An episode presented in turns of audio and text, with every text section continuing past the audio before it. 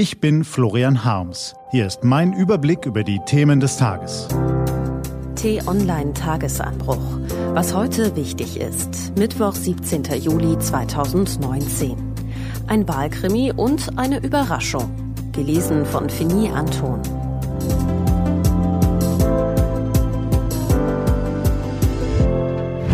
Was war? Was für ein Tag. Seine historische Dimension hatte er längst erreicht. Die Abgeordneten des Europaparlaments hatten Ursula von der Leyen in einem Wahlkrimi mit nur neun Stimmen mehr als nötig als erste Frau an die Spitze der Europäischen Union gewählt. Dann folgte allerdings am späten Abend eine Nachricht, die mindestens genauso spektakulär, weil noch überraschender kam. CDU-Chefin Annegret Kramp-Karrenbauer folgt von der Leyen als Verteidigungsministerin nach. Noch heute soll sie ernannt werden. Ein cleverer Schachzug. Das Amt der Verteidigungsministerin. Es ist erstmal kein Geschenk. Affären, Skandale und Probleme durchzogen die Amtszeit von der Leyen's. Und noch immer gibt es reichlich davon. Zum Beispiel die Waffensysteme, die modernisiert und vernetzt werden müssen. Oder das mangelnde Personal, den fehlenden Nachwuchs.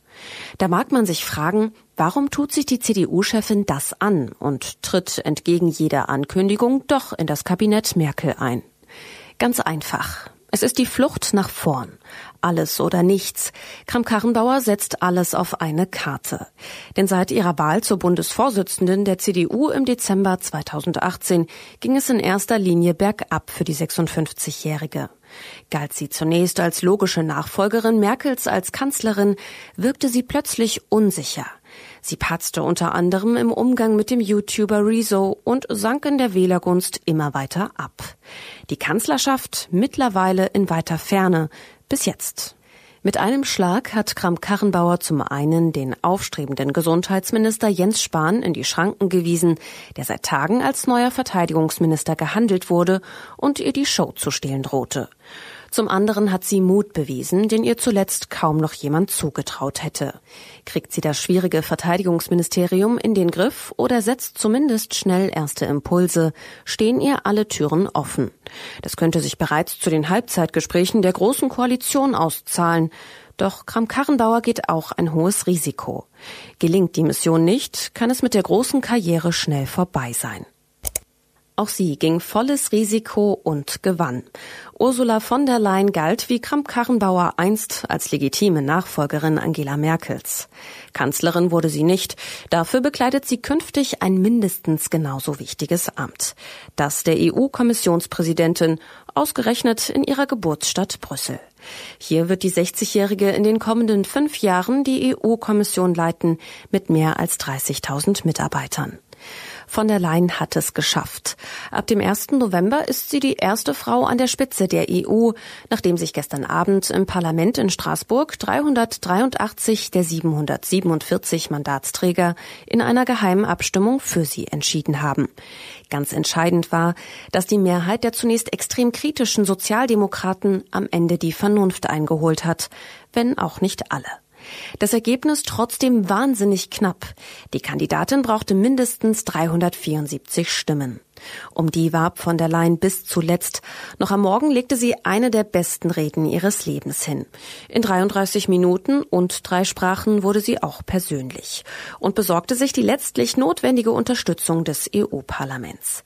Sie kann also erstmal durchatmen, wenn auch nur kurz. Für ihre Wahl hat von der Leyen Versprechungen treffen müssen, die sie nun umsetzen muss. Zunächst muss sie ihre 27 EU-Kommissare auswählen, für die sie Geschlechterparität versprochen hat. Sie muss womöglich das Austrittsdatum Großbritanniens aus der EU neu verhandeln, eine Reform des Dublin-Systems für Asylsuchende initiieren, ebenso wie die Grundlagen für ein CO2-neutrales Europa bis 2050 oder national definierte Mindestlöhne. Die Reihe der Aufgaben lässt sich beliebig fortsetzen. Und deshalb gibt es eine Aufgabe, die die wichtigste ist, die Mitgliedstaaten zu einen, sowie die EU zu reformieren und zukunftsfähig zu machen. Die EU soll selbstbewusst und stark sein, doch die EU-Kommissionspräsidentin wurde von 28 Staats- und Regierungschefs vorgeschlagen, die in erster Linie ihre eigenen Interessen vertraten, keine europäischen. Die ewigen Diskussionen um das Tableau für die Spitzenpositionen der EU haben offengelegt, wie zerstritten die Mitgliedstaaten sind. Was steht an? Auf t-online.de geht's heute auch um diese Themen. Boris Johnson und Jeremy Hunt präsentieren sich der konservativen Partei in der zweiten Auswahlphase. Per Briefwahl stimmen die 160.000 Mitglieder dann ab, wer neuer Premierminister wird. Das Strafmaß für den mexikanischen Drogenboss El Chapo soll bekannt gegeben werden und heute vor fünf Jahren starb der asthmakranke Afroamerikaner Eric Garner bei einer extrem gewaltsamen Verhaftung in New York. Der Tag und das Erinnern soll auf die enorme Polizeigewalt in den USA aufmerksam machen. Das war der T-Online-Tagesanbruch vom 17. Juli 2019. Produziert vom Online-Radio- und Podcast-Anbieter Detektor FM. Den Tagesanbruch zum Hören gibt's auch in der Podcast-App Ihrer Wahl zum Abonnieren.